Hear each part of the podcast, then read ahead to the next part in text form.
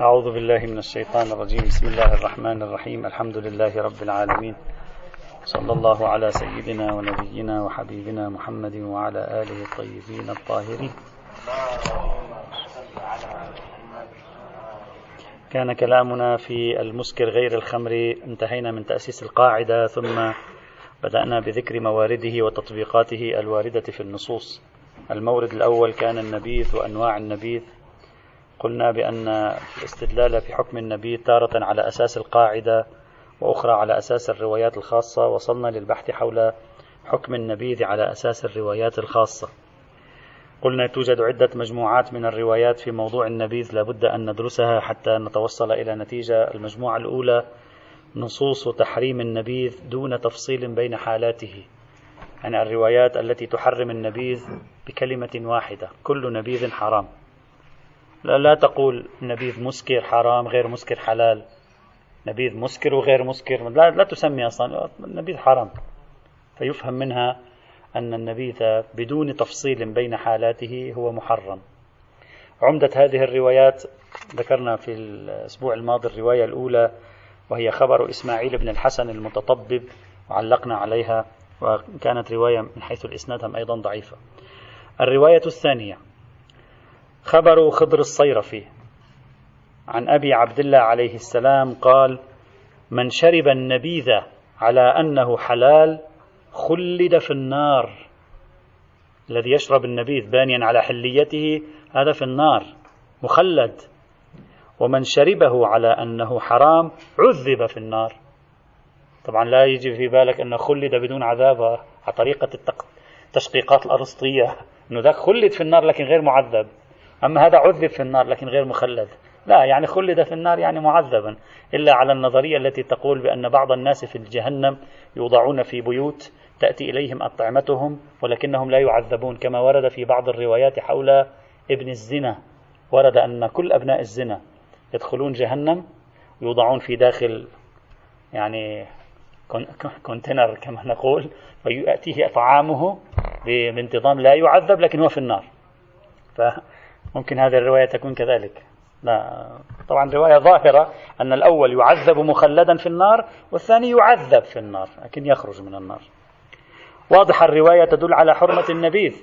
أكبر دليل على حرمة النبيذ أنها تخلد في النار وتعذب في النار. ماذا تريد أكثر من هكذا دلالة على أنه حرام. إذ لا يعذب إنسان أو يخلد في النار خاصة التخليد في النار بهذا. خاصة وأنها قالت على أنه حلال. خلد على أنه حلال إذا كان يبني على أنه حلال. إذا هذا التعبير واضح جدا على أن النبيذ حرام كما هو جيد ولا تفصل الرواية لا تقول من شرب النبيذ المسكر كذا ومن شرب النبيذ غير المسكر. أصلا لا يوجد تفصيل. النبيذ نبيذ. إلا أن هذه الرواية ضعيفة من حيث الإسناد بإهمال خضر الصيرفي. هو نفس خضر الصيرفي هذا مهمل. ويوجد شخص آخر في السند اسمه علي الصوفي. هم واحد صوفي وهم واحد صيرفي يعني دنيا وآخرة. وأيضا هذا هم أيضا مهمل لم يثبت توثيق له. بل لعل الإنسان يتوقف في أمر هذه الرواية من حيث المضمون أيضا قد يمارس عليها نقدا متنيا بناء على أحد الاحتمالات في تفسيرها. قد تكون هذه الرواية خلد في النار نوع تعبير بطريقة السيد السيستاني الاعتبار الأدبي يعني الهدف منها التهويل فقط ليس بيان الحقيقة الخارجية. لكن إذا فهمناها بشكل صريح أنها تبين الحقيقة الخارجية فقد يقول شخص من شرب النبيذ على أنه حلال خلد في النار وكيف يخلد شخص في النار والتبس عليه الأمر واعتقد بأنه حلال؟ خاصة وأن الإمام الذي يتكلم هنا هو أبو عبد الله عليه السلام. يعني في عصر في القرن الثاني وفي القرن الثاني المسألة هذه كانت إشكالية. كان بعضهم يقول بحليته بعضهم يقول بعدم حليته. كان في خلاف أصلا بين المسلمين في أمر شرب النبيذ.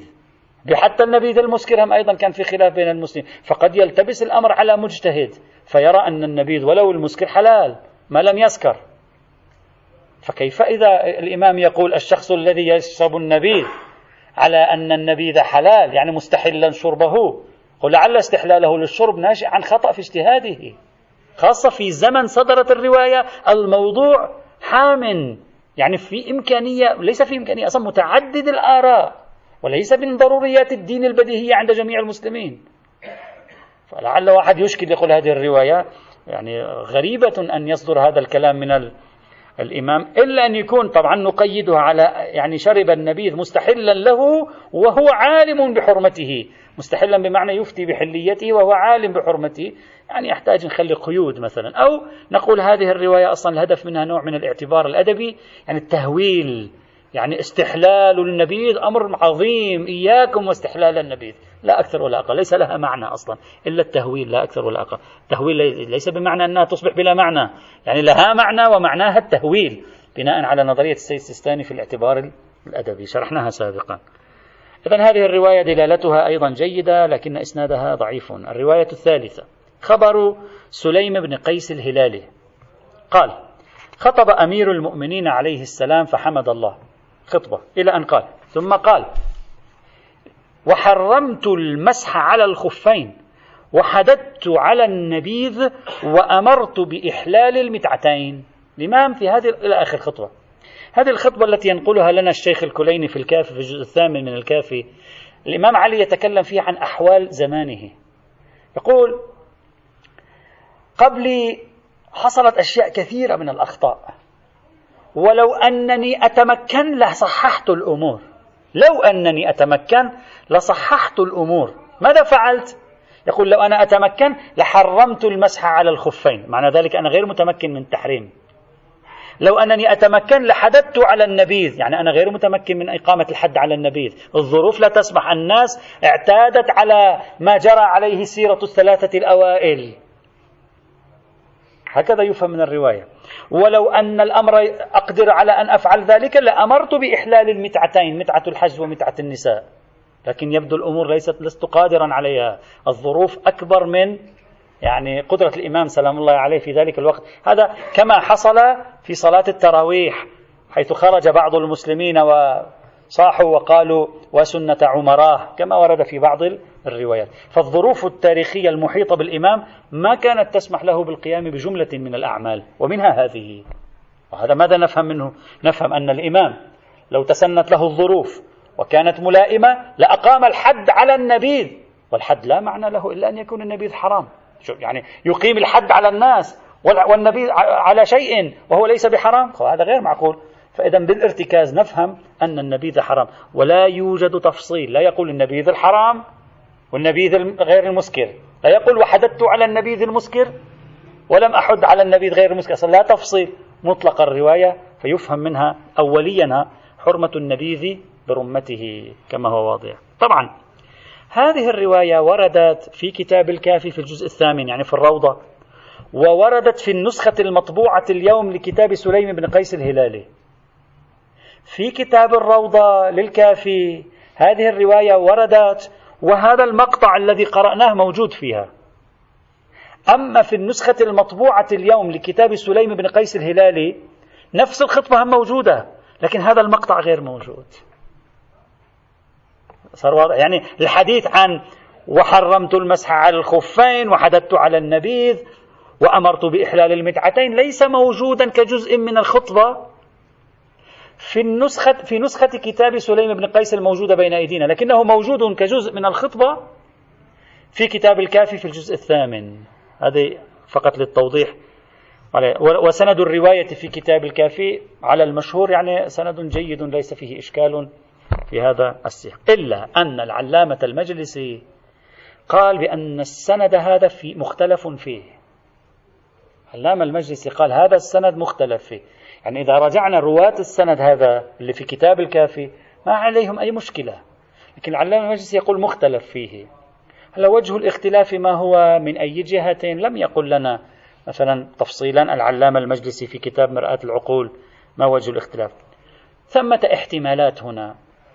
ممكن شخص يقول سليم بن قيس الهلالي في هذا السند روى عنه إبراهيم بن عثمان. إبراهيم بن عثمان هو نفسه أبو أيوب الخزاز. هو نفسه أبو أيوب الخزاز. وقد يقال إن أبا أيوب الخزاز لا يمكن أن يروي عن الهلالي بلا واسطة. لماذا؟ لأن الطبقة فيما بينهما متباعدة بعض الشيء. متباعدة. الهلالي يقع في طبقة الإمام علي سلام الله تعالى عليه والرجاليون عدوه في طبقة الإمام علي وآخر من عدوه أنه في طبقة الإمام الباقر يعني عاش إلى سنة مئة تقريبا عاش تقريبا إلى سنة مئة. بينما الخزاز لم يذكر في طبقة الإمام الباقر. أقدم طبقة ذكر فيها هي طبقة الإمام الصادق ثم الكاظم ويروي عنه ابن أبي عمير المتوفى سنة 217 للهجرة. 220 وهذه السنوات. فربما أقول ربما يقال إن بينهما فاصل طبقي ليس فاصل طبقي بالمعنى الماركسي ها فاصل طبقي بالمعنى الرجالي. بينهما فاصل طبقي. إذ هذا لم يعاصر طبقة الإمام الباقر وذاك توفي في زمن الإمام الباقر. ولا ندري أصلا متى في زمن لعله مثلا في سنة تسعين ربما سنة خمسة وتسعين ربما مئة ربما قبل ذلك يعني لا يعني ربما بعد ذلك فوق المئة أيضا. فقد يكون أقول قد يكون التباس القضية من هذه الناحية والعلم عند الله. أضف إلى ذلك الرواية فيها غرابة من حيث الإسناد. كيف؟ لأن الكليني المتوفى سنة 329 أو 328 الهجرة يروي رواية عن الإمام علي بأربع وسائط فقط. وهذا ليس بسيطا هذا شيء نادر. أربع وسائط فقط بين الكليني وبين الإمام علي. عادة الكليني لديه ثلاثيات. ما معنى ثلاثيات؟ يعني ثلاث ثلاث رواة. وثلاثياته أين تصل؟ تصل بالإمام الصادق. فكيف يمكن أن يكون لديه رباعية تصل بالإمام علي المستشهد عام أربعين للهجرة. قد أقول والعلم عند الله قد يكون سبب الذين تريثوا في السند راجع إلى هذه الأمور. قد يكون ثمة إرسال خفي في هذه الرواية دفع بعضهم إلى التحفظ عن إسنادها والعلم عند الله. ولكن رجالها كلهم لا, غبار عليهم فيما هو السائد المعروف في هذا المجال. علم عند الله. على حال رواية دالة من حيث المبدأ على حرمة النبيذ ولا تفصل بين المسكر وغير المسكر. الرواية الرابعة. خبر أبي بصير. قال دخلت أم خالد العبدية على أبي عبد الله عليه السلام الصادق وأنا عنده يعني أبو بصير عنده. فقالت جعلت فداك إنه يعتريني قراقر في بطني. عندها مشاكل في بطنها. وسألته عن أعلال النساء مشاكل نسائية لا علاقة لنا بها الآن. وقالت إلى أن قالت وقد وصف لي أطباء العراق النبيذ بالسويق. وقد وقفت وعرفت كراهتك له. أنا عرفت أنك تكرهه. هذا وصلني. فأحببت أن أسألك عن ذلك. أطباء العراق وصفوا لي النبيذ بالسويق حتى يعني ترتاح مشاكلي في الجهاز الهضمي. وأنا سامع أنه أنت عندك مشكلة مع النبيذ فأريد أسألك. فقال لها وما يمنعك عن شربه؟ يعني لماذا لا تشربينه؟ قالت قد قلدتك ديني. فألقى الله عز وجل حين ألقاه فأخبره أن جعفر بن محمد أمرني ونهاني. بس هذه أول مقلدة في الإسلام. الاجتهاد والتقليد هذه أول واحدة تستخدم عبارة قلدتك يعني إذا صح التعبير. فقال يا أبا محمد يتكلم مع أبو بصير. ألا تسمع إلى هذه المرأة وهذه المسائل؟ لا والله لا آذن لك في قطرة منه. من النبيذ قطرة وهي تسأل عن تداوي قطرة منه ولا تذوقي منه قطرة فإنما تندمين إذا بلغت نفسك ها هنا وأومأ بيده إلى حنجرته يقولها ثلاثا أفهمت؟ قالت نعم ثم قال أبو عبد الله عليه السلام ما يبل الميل الميل الذي تضعه في تكتب به القلم ما يبله إذا أنت وضعته في النبيذ ألا يحدث بلل قال ما يبل الميل ينجس حبا من ماء الحب. هذا الآنية الكبيرة.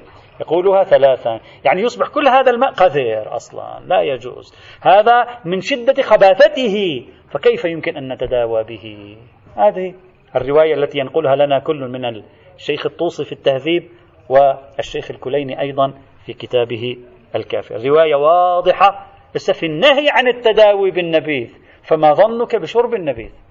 ويحذرها بأنها يوم القيامة ستندم أو عند الموت ستندم. وهذا كله إشارات واضحة متعاضدة على أن النبيذ دون تفصيل بين المسكر وغير المسكر حرام. ولا يجوز أصلا تناوله. رغم أن هذه المرأة يعني عندها الظاهر مشاكل وعلل نسائية وعندها علل أيضا في الجهاز الهضمي. طبعا هذه الرواية في البداية الإمام يقول وما يمنعك عن شربه. بعضهم قال هذه الرواية فيها تهافت. وبالبداية قال وما يمنعك عن شربه. يعني ما في مشكلة اشربيه ثم بعدين يقول لها لا تتداوي. بعض العلماء ظن أن بين الجزء الأول من الرواية والجزء الثاني من الرواية شيء من التهافت. ولذلك ذهب الحر العاملي وقال هذه مثلا تحمل على التقية. وما يمنعك عن شربه. تحمل على التقية مثلا. أنه اتقاها مثلا. لكن أنا لا أظن أن هذه الرواية أصلا بحاجة لا إلى فرضية التقية ولا, ولا يوجد تعارض في الرواية.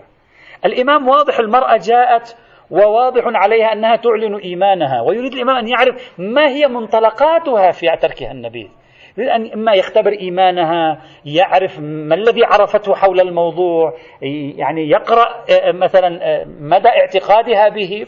وهذه من الأسئلة التي عندنا نحن نوع من الأسئلة. أسئلة ليس الهدف منها أن تجيب عنها. الهدف منها أن يعني مثل الأسئلة التقريرية. أحيانا نكون في الدرس مثلا نقول هل تعتقدون بذلك؟ ليس مطلوب أن تجيبوا. فقط سؤال. فكأنما يريد الإمام فقط أن يأخذ ويعطي معها في الجواب. ما يمنعك عن شربه لماذا أنت لا تشربينه؟ فتريد هي أن تقول له أنني موالية لك وأتبعك وسمعت كذا وكذا عنك. فالإمام حينئذ يقرر القضية. هذا أسلوب في الحوار طبيعي لا حاجة إلى افتراض تعارض. ولا تهافت في الرواية الرواية ليس فيها تهافت. فضلا عن أن نذهب نحو التقية. أي تقية هذه قبل سطر قال شيء وبعد سطر قال شيء آخر؟ يعني إذا كانت هذه امرأة يريد الإمام أن يتقي منها هل يعني بمجرد أن ادعت أنها موالية له خرجت عن التقية قول لعلها كذبت عليه.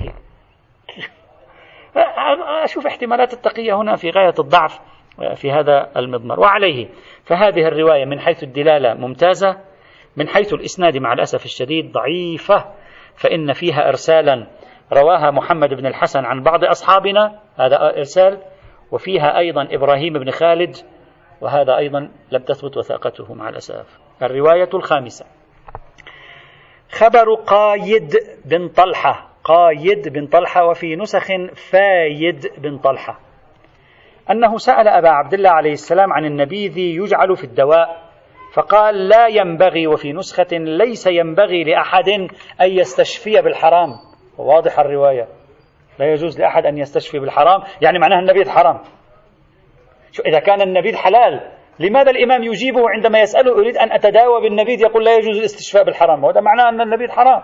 ولا يوجد تفصيل بين المسكر وغير المسكر إلا أن الرواية مع الأسف هم من ناحية الإسناد ضعيفة جدا فإن فيها مالك المسمعي مهمل جدا. فيها الحسين بن عبد الله الأرجاني مجهول الحال. فيها قائد بن طلحة الحناط أو فائد بن طلحة الحناط هذا أيضا مجهول الحال. فالرواية فيها ثلاث جهات من الضعف مع الأسف إلا أنها تتعاضد مع بعضها لتعطينا نتيجة إن شاء الله فيما بعد. الرواية السادسة. هذه رواية جميلة. يعني كلها جميلة لكن يعني فيها أخذ ورد. أي واحدة؟ ها؟ حرام حرام. لا أنا, أنا, أنا لا يهمني الآن حكم الاستشفاء بالحرام. يهمني أن النبيذ حرام أو ليس بحرام. هذه ستأتي في باب الاستشفاء بالحرام. نحن بحثنا الآن أن النبيذ حرام أو لا. افرض هذه الرواية تدل على كراهة الاستشفاء بالحرام لكن في النهاية تدل على حرمة النبيذ. هذا هو الشاهد. الرواية السادسة. خبر ابن أبي يعفور. قال الثقة الجليل. قال كان إذا أصابته هذه الأرواح تعرفون الخمور المسكرات تسهل الجهاز الهضمي. يعني من شدة ما فيها من طاقة تسهل الجهاز الهضمي ومشاكل المعدة والأمعاء الغليظة والدقيقة كلها. يبدو أنها تخاف لذلك كانوا كما سيأتي في بعض الروايات يأكلون بعض المسكرات على على لحم الجمال. لحم الجمل ثقيل الهضم. نسبة للحم البقر والغنم. فكانوا إذا أكلوا لحم الجمال يشربون وراءها المسكرات لأنها شديدة التأثير تقوم ب يعني آه، مساعدة المعدة على الهضم. فهذا أيضا ابن أبي يعفور مثل تلك المرأة عندهم مشاكل معوية معينة. فقال كان إذا أصابته هذه الأرواح ليس الأرواح الشريرة يعني الريح. فإذا اشتدت به شرب الحسو من النبيذ هذا ابن أبي يعفور. ابن أبي يعفور لاحظتم كيف أن الرواة موجود عندهم هذا؟ فإذا اشتدت به شرب الحسو من النبيذ فسكن عنه هدأت معدته. فدخل على أبي عبد الله عليه السلام فأخبره بوجعه وأنه إذا شرب الحسو من النبيذ سكن عنه. فقال لا تشربه. إمامنا ها مثلا لا مع أنه عنده مشكلة الرجل يعني قال لا. فلما رجع إلى الكوفة يعني هذه القضية أخذت أشهر وأيامنا. رجع إلى الكوفة هاج وجعه. يعني إجا الوجع هذا مرة ثانية. فأقبل أهله بدأت زوجته وأهله يلا اشرب الحسو من النبيذ يلا النبيذ يلا بقيوا وراءه حتى شربوه مرة ثانية النبيذ. أهله شربوا فأقبل أهله فلم يزالوا به حتى شرب. فساعة شرب منه سكن الوجع. هدأ الوجع عليه. فعاد إلى أبي عبد الله عليه السلام فأخبره بوجعه وشربه. فقال له يا ابن أبي يعفور لا تشربه فإنه حرام. واضح الرواية صريحة. أصرح من هكذا ما في في تحريم النبيذ. إنما هذا شيطان موكل بك فلو قد يئس منك ذهب. هذا شيطان موكل فيك. إذا يئس من أنه ستهزم أمامه وتشرب النبيذ خلاص هو ييأس يذهب. طبعا كان بعض العلماء المسلمين في بداية القرن العشرين في نهاية القرن التاسع عشر عندهم ميول لتفسير كل شيء بتفسير طبيعي. وهذه نزعة عرفت في شبه القارة الهندية وانتقلت إلى مصر في بداية القرن العشرين أوائل القرن التاسع عشر. سير أحمد خان بهادر وغيرهم وتأثر بهم أيضا الشيخ محمد عبده وغير هؤلاء. فبعض الباحثين كانوا في تلك الفترة خصوصا يقولون الشيطان تطلق ويراد منها الجراثيم. جراثيم الميكروبات. فإذا أردنا أن نطبق هذا التفسير هكذا يصبح هذا أشبه بميكروب. يعني إذا يئس منك أنك لن تشرب النبيذ ربما خذ يعني لوحده يذهب هو. هكذا مقصود. كنت تعبير يعني كنائي يعني. إذا صحت. فلما أن رجع إلى الكوفة هاج به وجعه. أشد ما كان أكثر من المرة الماضية. فأقبل أهله عليه فقال لهم لا والله لا أذوق منه قطرة أبدا. فآيسوا منه. لماذا آيسوا منه؟ لأنه وكان يهم على شيء ولا يحلف. يعني عادة إذا قصد شيء بدون أن يحلف يعرفون سيفعل ذلك الشيء ابن أبي يعفور. ما عنده فكيف إذا حلف؟ خلاص قالوا هذا حلف صاحبنا هذا صعب أن نقنعه بعد. فلما سمعوا منه آيسوا منه واشتد به الوجع أياما ثم أذهب الله به عنه فلما عاد إليه في نسخة أو وهي لعلها الأصح فما عاد إليه حتى مات رحمه الله. هذه الرواية عن ابن أبي في قصة ابن أبي يعفور. وقد أوردها لنا الشيخ الكشي في كتاب الرجال. هذه الرواية ليست موجودة في الكتب الأربعة. هذه رواية من مرويات الشيخ الكشي في كتاب الرجال. صريح الرواية في حرمته. بل صريحة في النهي عن التداوي به. سأترك حال الاضطرار لأقل النهي عن التداوي به.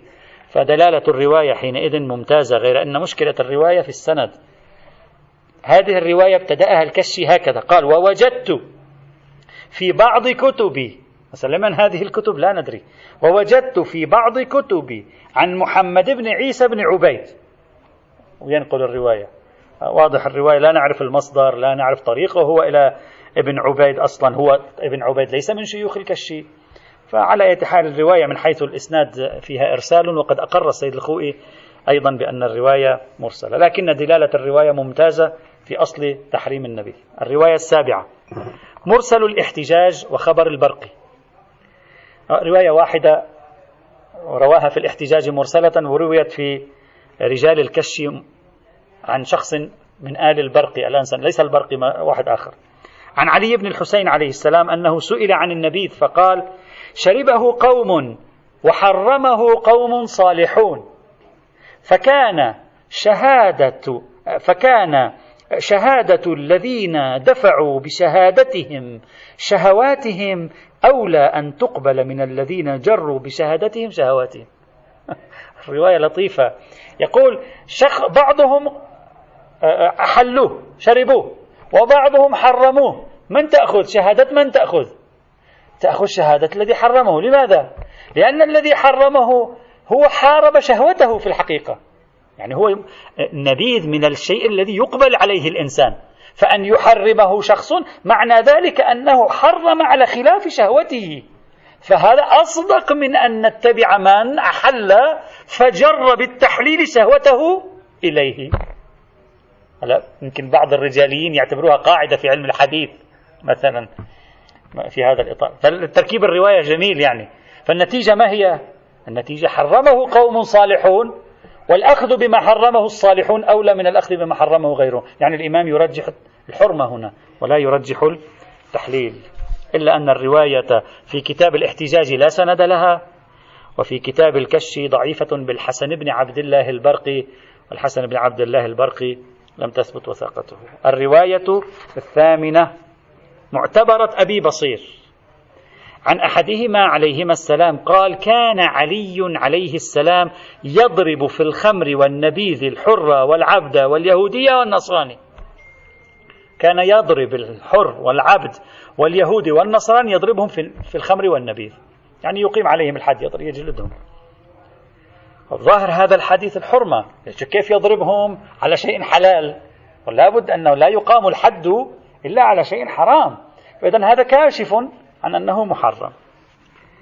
وظاهر الرواية أيضا أنه ليس في تفصيل بين النبيذ المسكر وغير المسكر وإن كان من الصعب الأخذ بإطلاق هذه الرواية لأنه وضع الخمر مع النبيذ. وهذا يعطي إيحاء بأن القدر المتيقن من النبيذ هنا يراد منه النبيذ المسكر. ومن الصعب حينئذ أن نستشعر إطلاقا في الرواية للنبيذ حتى غير المسكر ما دام وضعه وتكلم عنه في سياق الحديث عن الخمر فكأنه يتكلم عن المسكرات. فصعب أن ينعقد حينئذ إطلاق آه، في هذا المجال. يعني يشك الإنسان على أقل تقدير. هذه الرواية طبعا يؤيد قولنا هذا أن هذه الرواية سوف يأتي إن شاء الله تعالى في المجموعة الثانية الرواية رقم 12 من المجموعة الثانية. نفس هذا المضمون لكنها تقول علي عليه السلام كان يجلد على شرب النبيذ المسكر. يعني هذا يؤيد أن المراد بالنبيذ هنا المسكر وليس مطلق النبيذ. والرواية من حيث الإسناد ليس فيها مشكلة. توجد رواية أخرى لأبي بصير قريبة جدا منها ولعلها واحدة لكن تلك فيها مشكلة سندية. الرواية التاسعة قبل الأخيرة نعم قبل الأخيرة مرسل هشام بن إبراهيم المشرقي. عن أبي عبد الله عليه السلام أنه قال كان أمير المؤمنين عليه السلام يجلد في قليل النبيذ. إذا شربت قليلا من النبيذ يجلدك. كما يجلد في قليل الخمر. ويقتل في الثالثة من النبيذ كما يقتل في الثالثة من الخمر. الإمام علي كان يقيم الحد في النبيذ وكان يقتل في الثالثة لأنه معروف عندنا قاعدة فقهية. الإخوة مستذكرين هذه القاعدة كثير من الفقهاء يذهبون إلى هذه القاعدة. إذا أنت أقمت الحد الحدود المنصوصة أقمت الحد ثم فعل نفس الشخص نفس الجريمة ثم أقمت الحد ثم فعل نفس الجريمة يقتل في المرة الثالثة وبعضهم قال يقتل في المرة الرابعة. يعني مثلا تارك الصلاة قالوا أيضا يقتل في المرة الرابعة وهكذا. فهنا نفس الشيء يريد أن يقول كان الإمام علي يقتله في المرة الثالثة. كان يقتله في المرة الثالثة ويجري عليه الحد في المرة الأولى والثانية.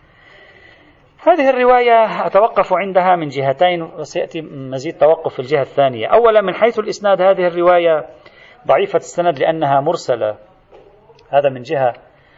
أضف إلى ذلك توجد رواية رواية سليمان بن خالد ستأتي معنا قبل قليل تشير إلى أن الإمام علي كان يجلد في قليل النبيذ المسكر وليس مطلق النبيذ خصوص المسكر. توجد مشكلة هنا في بعض هذه الروايات. إذا هذه الروايات تعارض خبر سليم بن قيس الهلالي. سليم بن قيس الهلالي في تلك الرواية التي نقلها الشيخ الكليني في الكافي وسندها موجود. ماذا كان يقول؟ كان يقول الإمام علي كان يقول لو استطعت لأقمت وحرمت النبيذ. يعني إذا واحد يحر كيف نحرم النبيذ الواحد؟ أكثر من إقامة الحد عليه. هذا اسمه تحريم للنبيذ. تلك الروايات تقول الإمام علي ما كان قادرا على أن يحرم النبيذ. يعني ما كان قادرا على أن يحد عليه. بينما هذه الروايات الآن تشرح أنه كان قادر على أن يجلد بل كان قادرا وفعلها على أن يقتل في الثالثة. فيبدو شيء من التعارض حينئذ بين مثل رواية سليم بن قيس وبين مثل بعض هذه الروايات. تلك توحي أن الإمام علي كان غير قادر أن يفعل ذلك. هذه توحي أنه فعلها كان يجلد. هذه تدل على الاستمرارية. فعلها بل فعل ما هو أكبر منها وهو إقامة القتل على على شارب النبيذ. يبدو يوجد تنافر. ولا تقل لي هذه تلك كانت في السنة الأولى وهذه كانت في السنة كل اللي حكمهم علي أربع سنوات يعني أربع خمس سنوات. وما يعني هذه في السنة الأولى ما كان قادر في السنة الثانية كان قادر. صعبة. تلك تريد أن تشير ما كان قادر. وهذه تريد أن تشير إلى أنه قادر. ومن الصعب حدوث تحول خلال أشهر يعني في هذا الموضوع حينئذ. فثمة شيء من المفارقة بين الروايات بلى؟ لا لا هو متى كان يقيم علي الحد؟ زمان خلافته لا لا إمام علي يتك... لا في في زمن عدم خلافته لا مانع لهذا الكلام يقول لو استطعت لح... لا هو يريد أن يقول حدثت أمور وأنا الآن لو استطعت لفعلت عكس ذلك لكن لا أقدر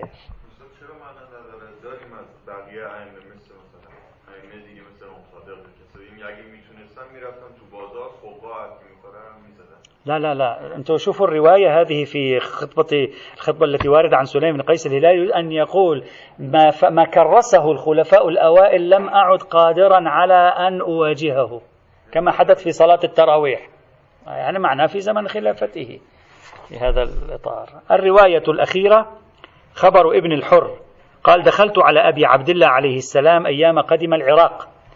فقال لي ادخل على إسماعيل بن جعفر. إسماعيل بن جعفر إسماعيل ابن الإمام الذي يتبعه الإسماعيلية. فقال لي ادخل على إسماعيل بن جعفر فإنه شاك يعني عنده مرض. فانظر ما وجعه. وصف لي شيئا من وجعه الذي يجد. سلا أدري الإمام ليش ما راح لعنده؟ هل الإمام يريد أن يوصل له رسالة؟ وهو يروح يشوف ابنه. هذا ابنه. صلة رحم لعله يريد يوصل رسالة لإسماعيل بن لابن الحر أنه مثلا يسمعه شيء ربما هكذا. ها؟ لا وصف لي شيئا من وجعه الذي يجد. ما الذي يجد من وجع؟ لا هلا هذه بعد. قال فقمت من عنده فدخلت على إسماعيل فسألته عن وجعه الذي يجد وأخبرني به. فوصفت له دواء فيه نبيذ. قلت له خذ دواء فيه نبيذ. فقال إسماعيل النبيذ حرام وإن أهل بيت لا نستشفي بالحرام. إذا الإمام بعث ابن الحر حتى يرى يشخص الحالة التي ابنه فيها ها؟ وشوف لنا شو قصة هذا الولد. فلما أخبره إسماعيل قال لا نحن أهل بيت لا, لا, لا نستشفي بالحرام. انتهت الرواية. الإمام لم يقل شيء. هذا هو محل شهيدنا الإمام لم يقل شيء. إسماعيل الذي قال نحن لا نستشفي بالحرام. الحر العاملي لم ينقل هذه الرواية. ويبدو أن سبب عدم نقله هذه الرواية أن هذه الرواية ما فيها شيء. الأئمة لم يقول الإمام الصادق لم يقل شيء هنا وإسماعيل ليس إماما. فما الداعي أن أنقل هذه الرواية؟ أنا ما يعنيني من أمر هذه الرواية. فلعل الحر الحر العاملي لم ينقل هذه الرواية لأنه لم يجد فيها شيئا. يدعونا إلى أن مثلا نتمسك به. ربما أقول ربما. لكن لا أقل إسماعيل هذا مخبر. يعني لا أقل كان على الحر العامل أن يعتبر إسماعيل بمثابة راو يروي عن أهل بيته اللي هو أهل بيت الإمام. وكان مفترض أن يأتي بهذه الرواية. لكن يبدو لي أنه تصور أن هذه الرواية حيث أنها كلام من إسماعيل فأنا لا يعنيني كلام إسماعيل فمثلا ترك هذه الرواية العلم عند الله. لكن على حال الرواية من حيث الدلالة يعني تنفعنا من أي ناحية أن إسماعيل بنفسه يخبر أنه أهل البيت لا يستشفون بالحرام فكأنه يخبر عن أن هذا محرم عند أهل البيت. فيكون في الرواية ضرب من الإخبار ولو ضعيف بهذا المعنى. إلا أن الرواية طبعا ليست صحيحة الإسناد. إسماعيل بن الحر نفسه لم تثبت وثاقته في هذا المجال. هذه هي روايات المجموعة الأولى حاصلها عشر روايات تتكلم عن تحريم النبيذ دون أن تفصل بين المسكر وغير المسكر من النبيذ وواضح أنها تتشدد في أمره. بعض هذه الروايات ليس فيه دلالة أغلبه ضعيف الإسناد بعض قليل منه فيه صحة سندية. هذه المجموعة الأولى الآن. التي نريد أن نضعها إلى جانب المجموعة الثانية وما والثالثة لنرى ما الذي تعطينا. حتى الآن مفترض أن نقول ماذا؟ النبيذ مطلقا حرام. مسكرا كان أم غير مسكر. المجموعة الثانية. نصوص التي تحرم النبيذ المسكر. يعني نظرها إلى النبيذ المسكر. لا تتكلم عن النبيذ غير المسكر. فقد تقول النبيذ المسكر حرام. أما النبيذ غير المسكر حلال غير حلال بحث آخر. أهم هذه الروايات هو الرواية الأولى معتبرة ابن أبي يعفور عن أبي عبد الله عليه السلام قال إذا شرب الرجل النبيذ المخمور يعني المسكر مختمر فلا تجوز شهادته في شيء من الأشربة ولو كان يصف ما تصفون. يعني حتى لو كان شيعي إمام إثنى عشري هذا لا يجوز أن نأخذ بشهادته في الأشربة إطلاقا. إذا كان يشرب النبيذ المخمور. إذا قال شيئا في شراب ما قال هذا الشراب كذا هذا الشراب كذا لا نعول لأنه متساهل في أمر الأشربة ما دام يشرب النبيذ المخمور هذا ممكن أن يقول أي شيء في أمر الأشربة مظنون فيه في أمر الأشربة غير موثوق به في أمر الأشربة هذه هذه الرواية استدل بها على تحريم النبيذ المخمور لا تجوز شهادته يعني معناها تسقطت عدالته معناها أنه فعل حراما.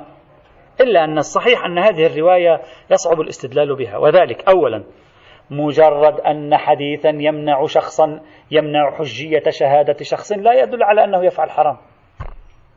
يعني إذا إجى عندنا دليل قال فلان لا تأخذ بشهادته هذا لا يعني أنه يفعل حرام. إحنا الصبي لا يؤخذ بشهادته المرأة لا يؤخذ بشهادتها ال- ال- ال- الذي يشحذ بيده الذي يعني آه، يأخذ من المال بيديه.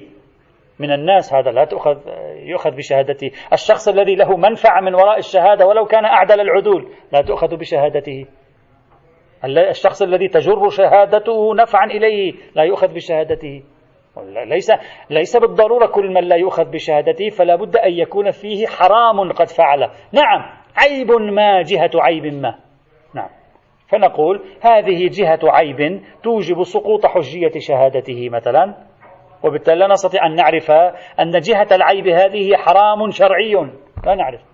لعل هناك عنوان مستقل في الشرع عدم الأخذ بشهادة الذي يشرب النبيذ المخمور. مثل عندنا عنوان مستقل في الشرع عدم الأخذ بشهادة السائل بيده. نفس الشيء. إذا تريد أن ترجعها إلى نكتة واحدة فأرجعها إلى نكتة واحدة ولنرى هل تنطبق هنا أو لا. إذا لا تريد أن ترجعها إلى نكتة واحدة نقول هذا عنوان مستقل. بل قد يقال أكثر من ذلك ثانيا قد يقال أكثر من ذلك. هذا لعله من باب أن لا نأخذ بكلامه في خصوص الأشربة. لماذا؟ لأنه بما أنه يشرب الخمر يشرب النبيذ المخمور لعله لا يوثق بكلامه حينئذ في الأشربة. يعني يتساهل في أمر الأنبذة والمشروبات. فقد يقول لك لا هذا لا يسكر وهذا يسكر وهو لا بما أنه يتساهل فلا نستطيع أن ندقق حينئذ في شهادته وأنها دقيقة أو ليست دقيقة. لعله من هذا الباب. فلا يكون لها علاقة بمسألة الحرام والحلال بقدر ما لها علاقة بمسألة الثقة بشهادته. طبعا الرواية فيها إشعار إلا أنها لوحدها ليست دالة صريحة في تحريم شرب النبيذ المخمور.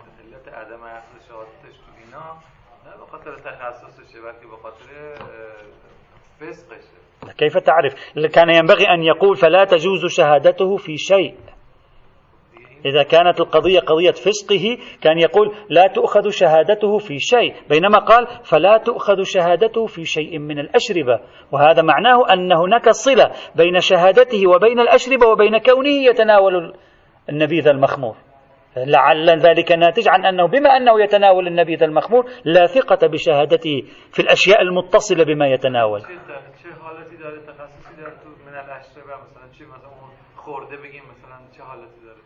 ولماذا ذكرت الرواية الأشربة؟ أنا, أنا الذي أسألك. الرواية إذا لماذا ذكرت لا تأخذ بقوله في الأشربة؟ لماذا لم, لم تقل فلا تأخذ بقوله في شيء؟ ولماذا يتكلم عن الأشربة مع أن الشهادة في الأشربة قليلة التحقق؟ فليتكلم عن الشهادة في سائر الأمور. أصلا الشهادة في الأشربة قليلة التحقق. فلماذا يشير إلى الأمر القليل؟ لعله حين نحن يكفينا لعله حتى لا نستطيع أن نتمسك بإطلاق في هذه الرواية.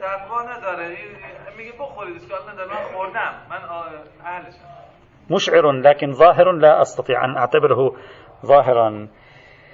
الرواية الثانية. خبر زرارة. عن أبي جعفر في حديث قال إذا سكر من النبيذ المسكر والخمر أو سكر من النبيذ آه، سكر من النبيذ المسكر والخمر جلد ثمانين. يتكلم عن أحكام الحد أحكام الحد. يقول إذا شخص سكر من النبيذ المسكر وسكر من الخمر يوجد ثمانين جلدة. وهذه الرواية لا تدل على شيء هذه بالعكس. هذه لمصلحة الأحناف. هذه تقول إذا سكر يجلد. إذا لم يسكر لا يجلد. بل هذه لو أخذنا بمفهومها سوف تدل على أنه حتى الخمر لا يقام الحد على الإنسان إن لم يسكر. وإن كان حراما لكن لا يقام عليه الحد. فإذا هذه غاية ما تدل إقامة الحد على من شرب المسكر وسكر. أما هل يقام الحد على من شرب المسكر ولم يسكر؟ لا تتكلم الرواية. الحد الأدنى لا تتكلم. فلا أستطيع أن أعرف أنها تحرم المسكر حتى لو لم نصل إلى حد السكر الفعلي. الرواية قاصرة من حيث الدلالة في هذا المضمار. الرواية الثالثة. خبر سليمان بن خالد قال كان أمير المؤمنين يضرب في النبيذ المسكر ثمانين كما يضرب في الخمر ويقتل في الثالثة كما يقتل صاحب الخمر. هذه التي قرأناها قبل قليل. قبل قليل هذه الرواية مرت قال يضرب في النبيذ ثمانين. أو يضرب في النبيذ. بينما هنا الآن زاد قيدا. قال يضرب في النبيذ المسكر. فهذه الرواية توضح لنا ما هو المراد بالنبيذ هناك أو لا أقل بعد ضم الروايتين إلى بعضهما يتحقق أن المراد بالنبيذ الذي كان يضرب عليه أمير المؤمنين هو عبارة عن النبيذ المسكر ليس مطلق نبيذ مثلا إلا إذا شخص قال مثلا هذان آه، مثبتت آه، قضيتان مثبتتان وبالتالي يضرب على النبيذ المسكر وتلك تقول يضرب على النبيذ غير المسكر فلا تعارض بينهما مثلا. لكن واضح أن الرواية تتكلم عن شيء واحد إلا أن مشكلة هذه الرواية هي طريق الشيخ الطوسي إلى يونس بن عبد الرحمن لم تثبت صحته وسليمان بن خالد صاحب الرواية يرفع الخبر إلى الإمام علي وهو ليس من طبقة الإمام علي فالرواية أيضا فيها إرسال أيضا في هذا المضمار. طبعا عندي سؤال فكروا فيه الإخوة الذين عندهم مزاج البحث في التواريخ فليبحثوا في التاريخ. هل عرف في التاريخ أن الإمام علي أقام حدود على مثلا شارب الخمر على شارب النبيذ. قتل شخصا بمعصية كررها ثلاث مرات. هل هذا كان معروف عن الإمام علي. تعرفون في بحث الحدود يوجد كلام خاصة بين بعض المتأخرين. يقول الروايات في الحدود كثيرة. فعل الحدود قليل. يعني قليل ما كانت تفعل الحدود. يعني إذا أنت تدرس مثلا حياة النبي في المدينة عشر سنوات ثم تدرس كم مرة أقام حدا؟ تجد عدد المرات قليل جدا. تدرس زمن الإمام علي تجد عدد المرات قليل جدا. حتى بعضهم قال حتى أزمنة الخليفة الأول والثاني والثالث أيضا كان قليل. ممكن يكون ذلك راجع إلى صعوبة الإثبات. هذا ممكن. لكن هنا ماذا تقول الرواية؟ لا تقول يجب الضرب في النبيذ المسكر ثمانين. تقول كان يضرب في النبيذ المسكر ثمانين. فتشير إلى أن هذه ظاهرة كانت متكررة في فترة الإمام علي سلام الله عليه أنه كان يضرب في النبيذ المسكر ثمانين ويضرب في الخمر ثمانين ويقتل في الثالثة. هم في الخمر هم في النبيذ المسكر. وهذا يشير إلى أن هذه الح... يعني توجد جملة من الحوادث في زمن خلافة الإمام علي تحقق فيها عملية الضرب وإقامة الحد على الخمر والنبيذ وكذلك إقامة القتل. عند من كرر في شرب الخمر والنبيذ. هذا لا بأس ببحث. طبعا هو بحث في حد نفسه جيد. تطبيقات الحدود التي صدرت في عصر الأئمة. يعني هم أقاموها أو غيرهم أقامها. كم كان حجمها؟ كم كان عددها؟ كثيرة. المؤرخون ماذا يقولون؟ المحدثون في ثنايا كتبهم الحديثية ماذا يعطون؟ هل كانت كثيرة؟ قليلة؟ مثلا بعضهم نحن هذا بحثناه سابقا قديما في فقه الجهاد. بعضهم أجرى إحصاء لحروب النبي بأجمعها وعدد القتلى في جميع حروب النبي وعدد الجرحى في جميع حروب النبي. وطلع أن عدد القتلى والجرحى في حروب النبي أصلا بسيط. يعني ليس كالصورة التي أنت تتصور أن النبي قاد مثلا سبعين ثمانين غزوة وبالتالي في عندنا آلاف من القتلى. إذا استبعدنا قصة بني قريظة العدد قليل جدا حسب المعطيات التاريخية. وهذا ربما يشير إلى أن مثلا ربما يكون النبي معطي توجيهات لا تقتلوا كثيرا مثلا أو ربما تشير إلى طبيعة الحروب. فلا بأس ببحث تاريخي الحدود التي أقامها النبي. هل أقام النبي الرجم أو لا؟ هل أقام النبي مثلا الرمي من شاهق أو لا؟ هذا كله نصوص كلام ليس فعل لم يصدر كفعل. هذا لا بأس به. مثلا مرت معنا رواية إذا تذكرون ذلك الذي في قصة أولئك الذين سرقوا إبل الزكاة شربوا أبوال الإبل أن النبي أجرى عليهم حد الحرابة حد المحارب فقطع أيديهم وأرجلهم من خلاف. مرت هذه الرواية إذا تذكرون. قلنا هذه الرواية ضعيفة السند عند الشيعة صحيحة الإسناد عند السنة. إذا معناه النبي قطع اليد والرجل في حد المحارب في في حق هؤلاء.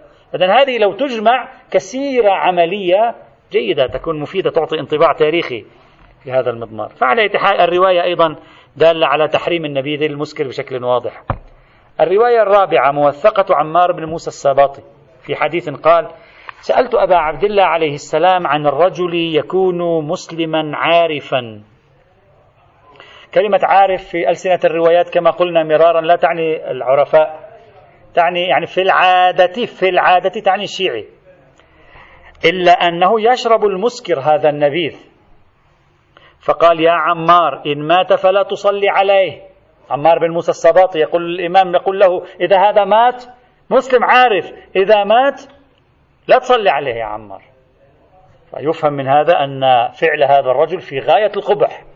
فعله عظيم وهذا تعبير من التعابير عن حرمة ما يفعل هذا الرجل حتى أنه لا يصلى عليه. لا يصلى جميع المسلمين يصلى عليهم.